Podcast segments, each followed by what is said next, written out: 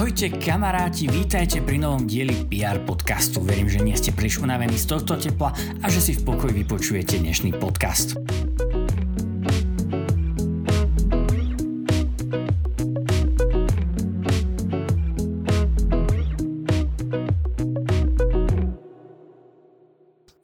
Dáte za pravdu, keď poviem, že dívať sa na veci z hora prináša nové obzory. Svoje o tom vie aj Jakub Masár, ktorý sa pravidelne pozerá na veci z nadhľadu. Je totiž pilotom bezmotorového lietadla, tzv. vetroňa.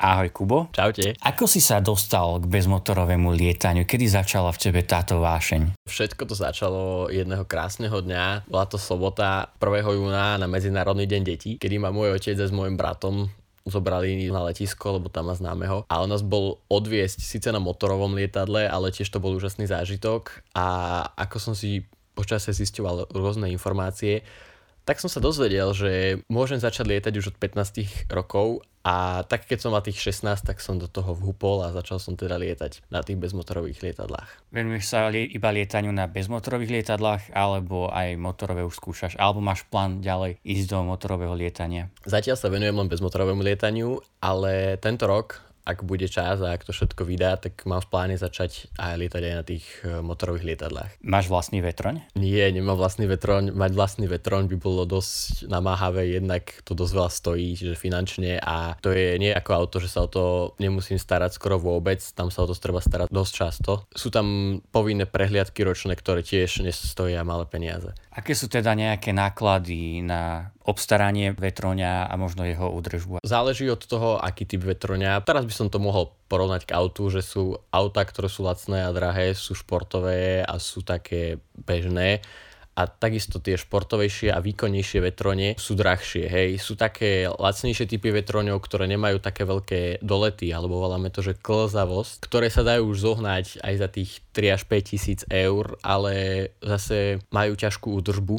A potom sú tie ťažšie, ktoré už môžu stať 10, ale aj 30, ale aj 50 tisíc eur. A to už sú fakt, že vetrony na špičkovej úrovni, na ktorých už lietajú aj nejakí svetoznámi bezmotoroví piloti. V letových vlastnostiach alebo v tom komforte pre pilota. Aký je rozdiel medzi lacnými vetroňmi a tými drahšími? Lacné vetrone Uh, už som tu spomenul tú klzavosť a tieto lacné vetrone majú túto klzavosť nižšiu. Uh, klzavosť vetroňa je, sú to také, dá sa povedať, dve čísla, ktoré sa udávajú napríklad spojením 1 ku 36 a znamená to, že z 1 km výšky vetroň vie doletieť 36 km. To znamená, že tie lacnejšie majú zase nižšie, napríklad iba nejakých 1,20, 1 ku 20, ale tie výkonnejšie už môžu mať 1 ku 40 alebo 1 ku 45. Čiže toto je pohodlné pre toho pilota toho vetroňa, že keď má ísť letieť nejaký tzv. prelet, čiže ide letieť na nejakú svoju vopred naplánovanú trasu pomocou termických stupavých prúdov, tak vie si vypočítať podľa výšky, ako ďaleko vie doletieť pomocou tejto klzavosti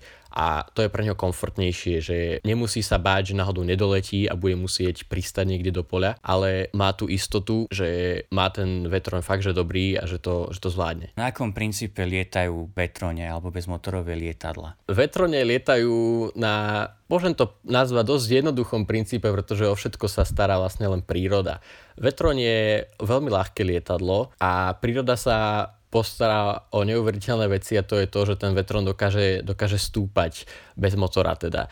A je to tak, že slnko teda ohrieva našu zem, náš zemský povrch, ktorý ohrieva následne vzduch a teplý vzduch je ľahší, čiže stúpa a tento teplý vzduch sa potom väčšinou v takých väčších bublinách odtrháva od zeme a začína stúpať. A on keď stúpa, tak e, my sa snažíme tento stúpavý prúd vyhľadať a stúpať v ňom krúžiť a stúpať. A taká značka, že kde sa nachádza tento stúpavý prúd je, že sa vytvorí nad ním mrak. Kumuly sa volajú tieto mraky, sú to také kupovité oblačnosti, je ich často vidieť, keď je vonku pekné počasie. A pod nimi sa práve tieto stúpavé prúdy nachádzajú a pod nimi sa dá teda stúpať. Čiže náš hlavný cieľ je dostať sa do ňoho a vystúpať čo najvyššie sa dá, čiže až po základňu toho oblaku a potom letieť na nejakú plánovanú trasu a zase keď vyklesám, tak znova nájdem prúd, teda dúfam, že ho nájdem, pretože ak ho nenájdem alebo sa neuchytím, pretože sa môže stať, že tieto prúdy sa počase rozpadnú, že už tam nebudú a ja potom mám smolu a musím žiaľ pristať do pola, alebo teda druhý prípad, že sa teda chytím toho prúdu, vystúpam a pokračujem ďalej v lete. Kam potrebujem. Tieto prúdy vyhľadávaš iba optikou alebo ti k tomu pomáhajú aj nejaké prístroje vo vetroni? Iba optikou, pretože prístroje ako na to, že nemám žiadne, je to len o tých skúsenostiach, že koľko má ten pilot nalietaných hodín. Častokrát sa stane aj mne, ktorý ešte nelietam tak dlho, že si poviem, a tam aha, vyzerá byť pekný kumul, tam bude nejaký stupák a mne hovorí inštruktor za mnou alebo nejaký druhý pilot, ktorý sedí za mnou, že vieš čo, tam už nechod, tam už to bude rozpadnuté a ja, ja som si, ja som taký typ, že idem tam aj napriek tomu a zistím, aha, mal pravdu, mal by som ho počúvať. A čo sa týka prístrojov, nemáme prístroj, ktorý by nám ukazoval, že kde presne tie prúdy sú, pretože v podstate dá sa povedať, že, že je to takmer nereálne, pretože vedieť, kde presne sa nachádza aký stupavý prúd, aký je mohutný, či je to slabý stupavý prúd alebo silný a že či sa už nerozpadol si myslím, že je fakt náročné. Ale uvidíme do budúcna, ako sa technika rozvinie. Čo ti teda dokáže ukázať tvoja prístrojová doska, aké údaje? Ja mám také najhlavnejšie prístroje, to sú výškomer, teda, ktorý mi ukazuje moju výšku, potom je to rýchlomer, ktorý mi ukazuje moju rýchlosť a tzv. vario. Vario je prístroj, ktorý mi ukazuje moju vertikálnu rýchlosť. To znamená, že či stúpam alebo klesám a akou rýchlosťou. To znamená, keď ja vletím do stúpavého prúdu, ručička na variometri mi ukáže, že stúpam 1,2 3 za sekundu a to je pre mňa znak, že som v stúpavom prúde a že môžem začať točiť ten stúpavý prúd väčšinou pravou alebo ľavou zákrutou a takto ho stúpame až dokiaľ treba. A opačne zase môžem klesať a to väčšinou na tých voláme to preskoky. Preskok je úsek medzi dvoma kumulmi, kedy z jedného stupového prúdu idem k druhému a vtedy vlastne klesám a mi to ukazuje, že akou rýchlosťou. A zase dá sa to využívať napríklad na vypočítanie, keď vidím, že padám 3 m za sekundu, viem vypočítať za minútu, že na akej budem výške a akú vzdialenosť odletím. Akú diálku dokážeš na vetroni preletieť, keď sa zadarí? Na vetroni sa dá preletieť fakt veľká diálka. Ja osobne ešte nemám až tak ďaleko nalietané, ale určite to už minimálne tých 200-300 km sa určite dá, ale u nás chalani piloti na lietisku si naplánujú väčšinou trasu, vždy sa plánuje trasa deň vopred, ak je dobre počasie, ak sa bude dať. A chalani lietajú tak, že letia z Prievidze, teraz lietnú, nastúpajú si v tých prúdoch a letia smer Polsko a až prídu do Polska, potom letia na Tatry, poza Tatry preletia Tatry, vrátia sa na nízke Tatry, letia do Nitry a naspäť do Prievidze. A keď sa to všetko spočíta, tak je to tých 500 km. Trvá to síce asi 6 až 7 hodín, pretože treba rátať, že dosť trvá ten čas, dokiaľ človek nájde ten prúd a dokiaľ v ňom vystúpa. A zasa nie je dobré letieť dlhé trasy, keď nemá byť na to dobré počasie a človek si nie je istý, že by tú trasu vedel uletieť. Keď si vo vzduchu, tak podľa čoho sa orientuje, že nad akým si územím? Každý pilot by mal mať pri takomto prelete so sebou mapu a orientujem sa podľa toho, že mám so sebou teda tú mapu a hlavne keď už veľakrát lietam nad nejakým určitým územím, tak ho už dobre poznám. Teda okolie Prievidze akože poznám veľmi dobre. Uh, Martin takisto poznám, pretože som tam už zo párkrát letel, takisto Trenčín. Ale keby som letel teraz, vymyslím si napríklad do Spišskej Novej Vsi, kde som ešte nikdy v živote nebol a pozrel by som sa na ňu z výšky, tak asi presne neviem, že je to tá Spišská Nová vec. Čiže práve preto je dôležitá tá predletová príprava, kde si označím na mape body, kam chcem letieť, ako chcem letieť, po akej trase letím, ako by som tam mal mať približne výšku, pozrieť si pohoria, nejaké vyznačené body, aby som nebol fakt nízko nad terénom, lebo by to mohlo byť nebezpečné a potom sa podľa toho orientovať a kontrolovať von z kabíny na mapu. Teraz by som mal byť pri kláštore nad Znievom.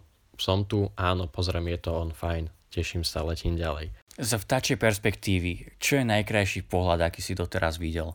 Uh, videl som už veľmi veľa krásnych pohľadov z tej vtáčej perspektívy, ale myslím si, že najkrajší pohľad, ktorý mám a asi ma nikdy neomrzí, keď sa vraciam z nejakého letu domov a vidím znova Prievidzu a Kanianku a Bojnice, teda moju rodnú vlast, moju rodnú dedinu. Kanianka je proste dedina, od ktorej sa neviem utrhnúť a vždy, keď letím, tak vždycky nad ňou urobím nejaký pár kruhov a vždycky sa tu zastavím. Väčšinou, keď sa vraciam naspäť a mám už tú nižšiu výšku, že chcem ísť pristať, pretože fakt, keď som 2 km nad zemou, tak veľa tam nevidím, ale keď už som nižšie, tých 500-700 metrov, tak si to viem popozerať. A vždy sa tu zastavím, aj nad Prievidzou, nad Bojnicami.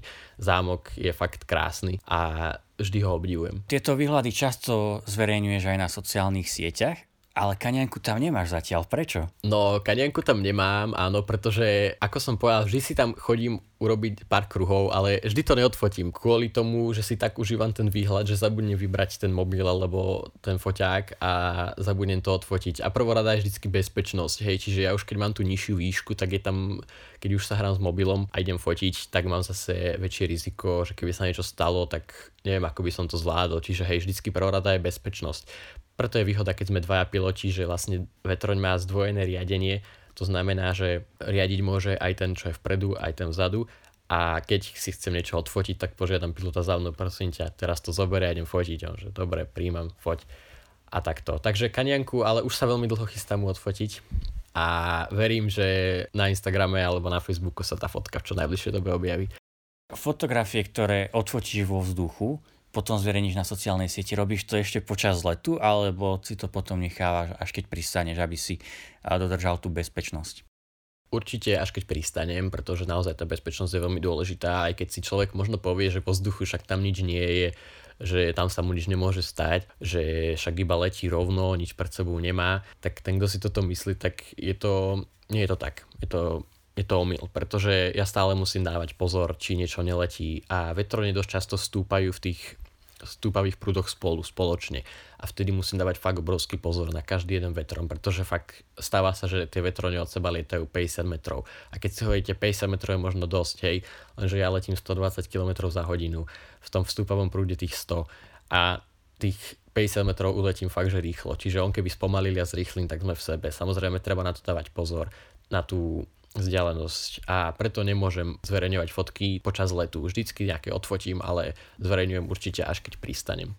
Ale keby si chcel napríklad e, rodičom domov zavolať, že mami, oci, som e, práve teraz nad Kaniankou, za kým vám vám domov, mohol by si to, dokážeš vo vzduchu zachytiť signál mobilný alebo internet? Signál je v tej výške dosť často slabý, hlavne keď sa nachádzam už v tých väčších výškach ako 1,5 km až 2 km, ale dokiaľ som v tej nižších výškach do toho kilometra a pol, tak sa to ešte dá, ale aj keby som ich chcel zavolať, nemyslím si, že ma budú počuť, pretože ten vzduch, ktorý obteká to lietadlo, je dosť hlasný, dosť to tam šuští a musel by som fakt, že kričať, aby ma počuli. Myslím si, že by sme sa dorozumeli, alebo by, bolo by to ťažšie. A to by som riešil teraz tak, že by som možno napísal sms že za dve minúty som nad Kaniankou a odoslal by som. A keby som bol v tej nižšej výške, tak sa to určite odošle. Ale problém s tým signálom tam je, pretože je tam už slabý signál a tá sieť tam e, nie je taká, taká silná, že by som dokázal jednak či už telefonovať alebo aj zverejňovať videá na nete. Keď letíš vo vetroni, vidíš na Zemi aj také objekty, ako sú ľudia, keď ich mávajú? Žiaľ, nie. Veľakrát skúšam hľadať nejakých ľudí na Zemi, ale nedá sa to. Je ich vidno fakt, že z veľmi malej výšky a to je tých 100 až 200 metrov. Možno sa to zdá byť dosť nereálne, že však musím vidieť človeka z 300 metrov, nie? Ale fakt z tej výšky sa to nedá, pretože ten vetron letí dosť rýchlo, hej, letí tých 100 až 120 a vtedy v tej rýchlosti sa nedá rozoznať skoro žiadny objekt, no žiadny objekt, žiadny malý objekt na Zemi domy a veľké panelové domy sú jasne rozoznateľné, ale ľudia už tak nie. Auta ešte ako tak, ale ľudia, ľudia žiaľ nie. Ako potom vyzerá komunikácia medzi tebou a človekom, ktorý s tebou letí? Máte vysielačky alebo kričíte na seba? Uh, nie, vysielačky nemáme a väčšinou po sebe dosť kričíme, hej, hej. Ja ho ešte celkom zozadu dobre počujem, pretože on kričí na mňa a ja ho ešte zozadu celkom dobre počujem, pretože stačí iba natočiť hlavu, ale on keď chce počuť mňa, tak musí fakt dobre počúvať a ja musím fakt dosť viacej kričať, pretože hej, nemáme žiadne vysielačky ani nič také. Nemyslím si ale, že by tam boli fakt, že veľmi potrebné to, čo občas vidíme vo filmoch alebo v seriáloch, to, že piloti komunikujú s riadiacou, vieš, o to sa vetrone o toto netýka, vetrone sú od takejto povinnosti oslobodené. Týka sa to aj vetroňov, nie sú od toho oslobodené. Ja mám rádio, cez ktoré sa hlásim na, na väžu, ale nemám slúchadla na sebe, ktorými by som komunikoval s pilotom za sebou. Mám taký malý mikrofón a keď zakľúčujem na svojom knípli, knipel je to, čím ovládam lietadlo, tak ma budú počuť aj ostatní, čo sú na tej danej frekvencii naladení, čiže aj väža. A väža ti môže nejakým spôsobom odpovedať alebo dávať nejaké príkazy, usmernenia? Uh, jasné, väža môže odpovedať, pretože máme reproduktor, cez ktorý mhm. počujem okolitú prevádzku. To je dosť podstatné, keď už sa blížim k letisku, aby som počul nejakú tú prevádzku, kde čo je a dával pozor stále, či sa ja k niekomu neprebližujem alebo on ku mne. Prievidza je neriadené letisko, čiže Prievidza mi nemôže úplne presne povedať, že ja mám leteť, to si ja môžem zvoliť, ktorý okruh na akú dráhu si vyberiem, ale môže mi dať odporúčanie, ako by som mal leteť, že ktorá dráha je v používaní, podľa vetru, ako fúka vietor, ako by som sa mal zaradiť a takto. Vetro nemajú ale vždycky prednosť pred motorovými lietadlami, ktoré by mali e, vetroňom uvoľniť ktoré by mali vetroňom uvoľniť dráhu a dovoliť im pristať prednostne. Keď sa človek pozera na to, ako letí vetroň, tak to vyzerá celkom tak jednoducho alebo tak plynulo, že si to lietadlo udržiava jeden stály smer ani ním nehače, ale je to naozaj tak, alebo pocítiš každý otraz a každý poriv vetra na tom lietadle? Toto dosť závisí od e, času, kedy letím. Keď lietam ráno, keď si idem zalietať ešte nie do tých termických prúdov, ale len tak sám pre seba, tak to lietadlo letí úplne samé, že fakt môžem sa hoci čoho pustiť a to lietadlo si letí ale toto samozrejme nerobím, vždycky mám ruky a nohy na riadení, ale vtedy nie sú žiadne porivy vetra, ten vzduch je ešte nie taký turbulentný, je ešte kľudný, dá sa v ňom dobre polietať. A toto isté je večer, keď sa už ochladí a tie termické prúdy sa ukludnia, voláme to, že lietame v rybej konzerve, pretože je tam fakt kľud a dá sa pekne polietať. Toto počasie je vhodné hlavne na výcvik pre začínajúcich pilotov, ktorí ešte nemajú skúsenosti s lietaním turbulentnom počasí. Keď lietam cez deň, tak už je to turbulentnejšie a ten vetroň už sám neletí. Už je dosť dôležité mať kontrolu pod tým vetroňom, pretože občas sa môže stať, že odrazu mi vyletí práve krídlo nahor, práve z dôvodu napríklad či už stúpajúceho prúdu, ktorý mi ho zdvihne a ja musím teda reagovať a dať to všetko do poriadku. Ako teda ovládaš vetroň? Ruky ovládajú tu spomínaný knipel a nohy ovládajú pedále. Nožné pedále ovládajú tzv. smerovku. Smerovka je vertikálny stabilizátor. Smerovka určuje smer letu, to znamená, keď vychýlim nohu doprava, tak lietadlo mi zabočí doprava. Potom tu sú tzv. krídelka, ktoré ovládam rukou. Krídelka sú malé plochy na krídlach, ktoré sa pohybujú kontrastne. To znamená, že keď sa jedno na krídle zdvihne dohora, druhé opačne pôjde nadol. To znamená, že jedno vychýli vzduch dohora a druhé vzduch vychýli do dola, tým pádom sa vznikne to, že lietadlo sa nakloní. A toto sa používa, keď chce vetrom zatočiť spolu s kombináciou smerovky. Čiže kombinujem pravá noha a troška pravých krídelok a potom lietadlo začne točiť. Nefunguje to ako na aute, že dokiaľ držím volant, tak dotedy mi zatáča, ale na lietadle, keby som stále držal, tak to lietadlo by sa nakláňalo stále viac a viac a viac a viac. Čiže v istom momente ja musím prestať a to lietadlo mi v tej polohe zostane. A keď chcem ukončiť zákrutu, tak spravím presne opačný pohyb. Teda v tomto prípade dám ľavú nohu a ľavé krídelka. Ďalší ovládací prvok je výškovka, alebo teda horizontálny stabilizátor, pomocou ktorého ovládam, či lietadlo stúpa alebo klesá. Tiež sa ovláda pomocou kniplu, keď ho k sebe pritiahnem, výškovka sa vy, vychýli hore, to znamená, že vzduch sa vychýli hore a tým poklesne zadok lietadla, čiže lietadlo začne stúpať, pretože predok pôjde hore. A zase opačný princíp, keď potlačím dole, výškovka sa vychýli takisto dole a tým sa zdvihne zadok lietadla, čiže lietadlo začne klesať. Jakub, veľmi pekne ti ďakujem. Ďakujem a ja prajem vám ešte príjemný deň. Niekedy je pre nás ako veriacich ľudí náročné svedčiť o našej viere na miestach, kde každodenne pôsobíme, ako napríklad v škole či v práci. Marcel Belovič nás preto povzbudí a podelí sa so svojimi skúsenosťami v zdieľaní viery. Ahojte, dnes by som vám chcel porozprávať o mojich skúsenostiach na tému ako žiť vieru a ako svedčiť na miestach ako je práca, škola alebo na miestach, kde sa stretávame s neveriacimi.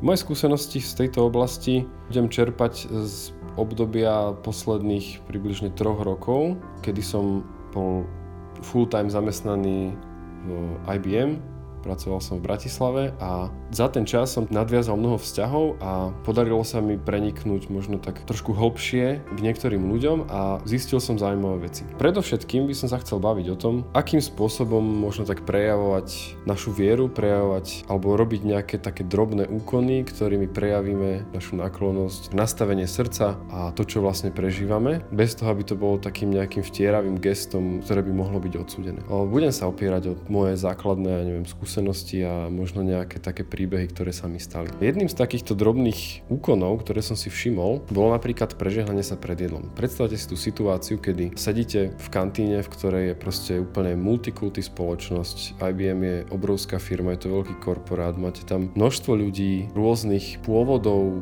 rôzneho veku, ako predovšetkým sú to ľudia mladší, ale nie je to až taká výnimka stretnúť tam aj staršie ročníky. Ale v zásade majú rôzne backgroundy, pochádzajú z rôznych krajín, v podstate všetci sa dohovárajú anglicky bez ohľadu na to, či sú Slováci, Česi, Poliaci, Maďari alebo ja neviem čo, Íri, Španieli, Taliani alebo čo ma napadne.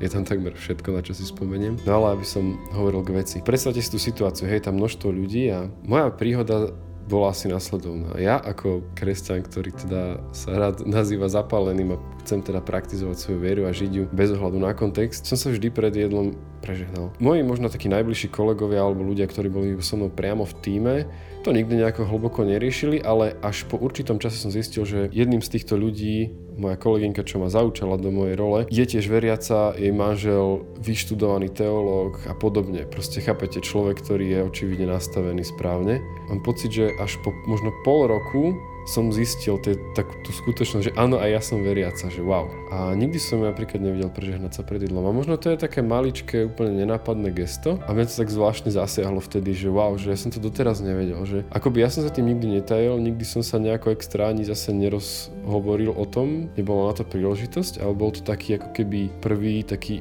iniciačný moment pre mňa, kedy som začal túto vec sledovať. Ďalšiu vec, ktorú by som možno rád spomenul, je postoj k problémom, ktoré sa vyskytnú. Či už je to možno škola, nejaké školské prostredie, projekty, práce, ktoré píšeme, alebo neskôr teda v práci rôzne, rôzne ťažkosti, ktoré sa vyskytnú, tak všimol som si jednu vec, že ľudia radí proste gáňa, ohovárajú a podobne lebo toto je najjednoduchšie, čo môžete urobiť. Ja som teda rád vždy išiel do týchto vecí s tým nastavením, že pane, aj keď sú to veci ťažké, sú to možno veci, ktorým nerozumiem, alebo z prvoti, hej, keď ste noví, tak tomu nerozumiete, ale chcem, chcem mať ten pozitívny postoj, chcem sa tomu otvoriť, chcem byť nápomocný, chcem byť konštruktívny a tak podobne. A bol obrovský rozdiel, keď som povedzme mal dobrý začiatok dňa, kedy naozaj som odozdal deň Bohu a išiel som do náročného dňa v práci s týmto nastavením. A naozaj sa nám podarilo konštruktívne vyriešiť nejaký problém alebo mali sme nejaký meeting a jednoducho bolo jasné, že to bude náročné. A vy sa ako keby chtiac alebo nechtiac dostanete do pozície takého, ja neviem, nazvem to, že katalizátor, ale svojim postojom, správaním a vyjadrovaním prinesiete do toho taký pokoj a odrazu tie veci idú. A všetko to začalo možno len tým, že tesne predtým, než som tam vošiel, si hovorím, páne, toto bude v tvojich rukách, nech to je, nech to je dobré, nech to je na tvoju slávu. A bolo jedno, že tam bola kopa ľudí, ktorí boli proste neveriaci, ktorí mali úplne iné myšlienky. Proste ako ten Boží duch stále koná, to je jedno, že ste v prostredí, ktoré možno ho nepríjma. Ide o vás, ide o, o náš postoj srdca. To by som chcel tak, ako keby vyzdvihnúť v tejto chvíli. Dôležité je nenasadnúť na taký ten vlak tých ohováračiek a hlúpostí. Mal som kamaráta známeho, teraz sa už aktívne teda s ním nestretávam, keďže som e, pracujúci z domu v Prievidzi. Veľmi zaujímavá osoba v tom, že to je taký ten kamarát, že ktorého máte za trest v určitom zmysle, lebo nemá rád celkovo duchovno vieru, kresťanstvo špeciálne a vždy keď mohol, tak si do toho nejakým spôsobom rýpol. A hovorím si, že no pane, tohoto si mi poslal fakt jak, jak za, za odmenu. Bolo pre mňa veľmi zaujímavé sledovať to, že keď sa človek za svoju vieru, za svoje presvedčenie postavil nie s nejakou maskou nejakého proste elitného bojovníka, že teraz ja som tu ten veriaci a úžasný a dokonalý, ale proste v úplnej pravde, hej, že ja som omylný, áno, samozrejme, títo ľudia radi vrtajú do cirkvi a do všetkých chýb a, a všetkého, čo sa s tým spája. Tak ja som do toho išiel proste s nastavením úplného služobníka, hej, jednoducho je to tak, no tak sme ľudia, sme omylní, ja nie som nejako dokonalý, ale snažím sa byť čo najlepší. Snažím sa proste žiť, žiť Bože kráľovstvo, vnímať ho, volať ho do veci, odpúšťať a príjmať aj tohto môjho kamaráta, môžem ho nazvať svojim priateľom, lebo proste strávili sme spolu veľa času, aj keď mnohé naše rozhovory boli čisto povrchné a je to človek, ktorého mu sa ťažko preniká pod takú tú hrubú škrupinku takého uštípačného humoru. Neskôr som aj čítal v jednej knihe, že to je ako keby také najťažšie evangelizovať ľudí, ktorí majú takú túto kôru uštipačného humoru. A dokázali sme naozaj viesť zaujímavé rozhovory, dokázali sme spolu nažívať, aj keď on bol otvorený odporca. A hovorím si, že pane, fakt som to nečakal a je to úžasné. Ďalšou takou zaujímavou storkou, ktorú by som rád spomenul a ktorá môže byť taká inšpirujúca, že nemáme súdiť našich blízkych. Tak ako som spomínal tohoto kamaráta, tak vždycky som sa snažil do všetkých vzťahov v práci ísť s tým, že každý človek je proste nejakým spôsobom krásny, hodný, obdivu, proste dobrý vo svojom vnútri. Páči sa mi taký ten postoj alebo taký ten náhľad na, na druhého, na svojho blížneho, že, že sme možno ďaleko od perfektných, ale sme perfektní takí, akí sme, lebo nás takých stvoril náš otec. A sme na jeho obraz. A takýmto spôsobom vnímať našich blížnych, našich kolegov v práci alebo spolužiakov. A toto mi naozaj pomohlo a takýmto spôsobom som sa povedzme No, dostal k ďalšiemu takému príbehu, to bol zase chalanisko Francúz. Francúzsko je relatívne hlboko veriaca krajina, keď je veľmi liberálna. A on vyrastal v kresťanskej rodine, chodil do kresťanských škôl, mal takúto, teda akože takéto vzdelanie, takúto výchovu. A napriek tomu z neho vyrastol ateista a teda hm, ja som sa s ním raz mal tú príležitosť na túto tému rozprávať a Mm, on mi hovoril, že proste mal zlú skúsenosť s jednou reholnou sestrou, ktorá teda viedla nejakú nedelnú školu, do, do ktorej chodil. Že teda nakoniec ho až vylúčili z tejto školy. A on tak nejak zatrpkol na toto všetko. Ja som v tej chvíli mu len rozprával o tom, že je mi to veľmi ľúto a že teda ja som našťastie chvála Bohu nemal nikdy takúto skúsenosť a že tiež som teda, mám takýto background, proste mal som, vyrastal som, som piarista od prvého ročníka až po gymnázium a naozaj som nemal nikdy zlú skúsenosť a hoci patrí na nás boli často prísni, tak som nikdy nemal pocit, že by došlo k nejakému odsúdeniu. A to je možno taká chvíľa, kedy som proste naozaj tužil postaviť sa do role, že budem ťa príjmať. Že úplne rešpektujem tvoje rozhodnutie, rozumiem tvoje zranenie a chcem ťa príjmať. A chcem sa modliť za teba, aby Boží duch vstúpil do toho života a ja možno napravil to, čo nejaký človek pokazil. Veľmi podobná situácia opäť s ďalším kolegom, ktorý také klasické to svetské závidenie a vyčítal proste cirkvi a kňazom v jeho okolí pochádza z východu a rôzne hromadenie majetkov a rôzne takéto veci opäť s tým istým postojom že Pane, prosím, nech Tvoj Svetý Duch koná v jeho, v jeho srdci, v jeho živote. Nech napráva to, čo, čo sme my ľudia pokazili, čo sme my svojim tvrdým srdcom a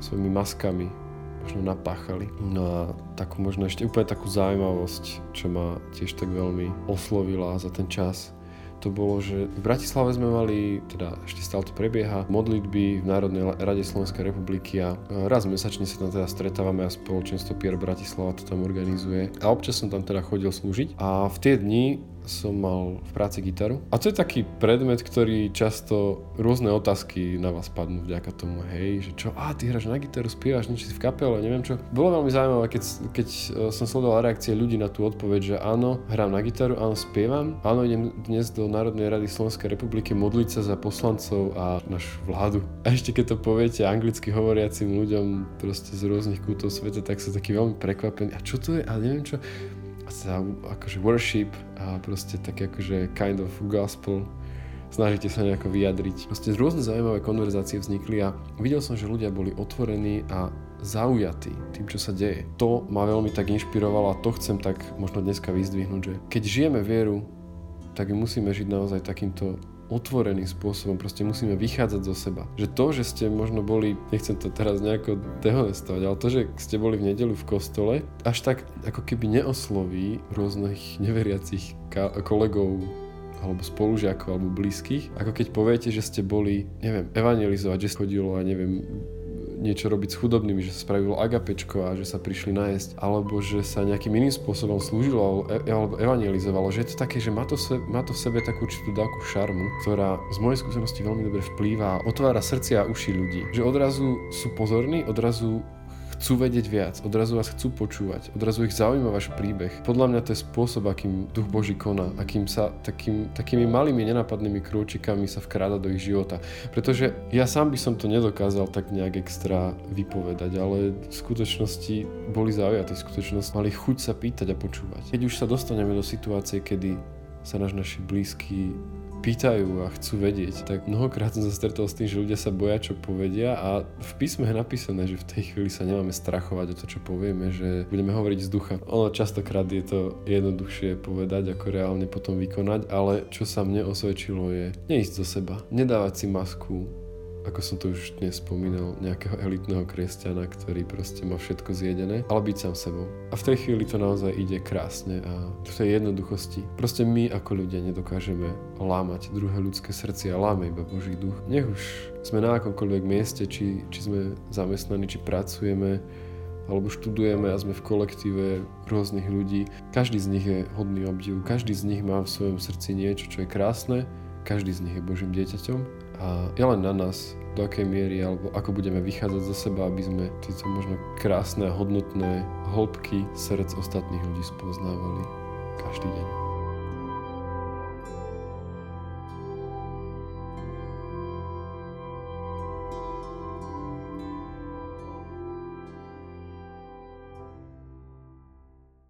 Priatelia, dnešný podcast je na konci, podobne sa pomaly končí aj školský rok, čo značí príchod prázdny.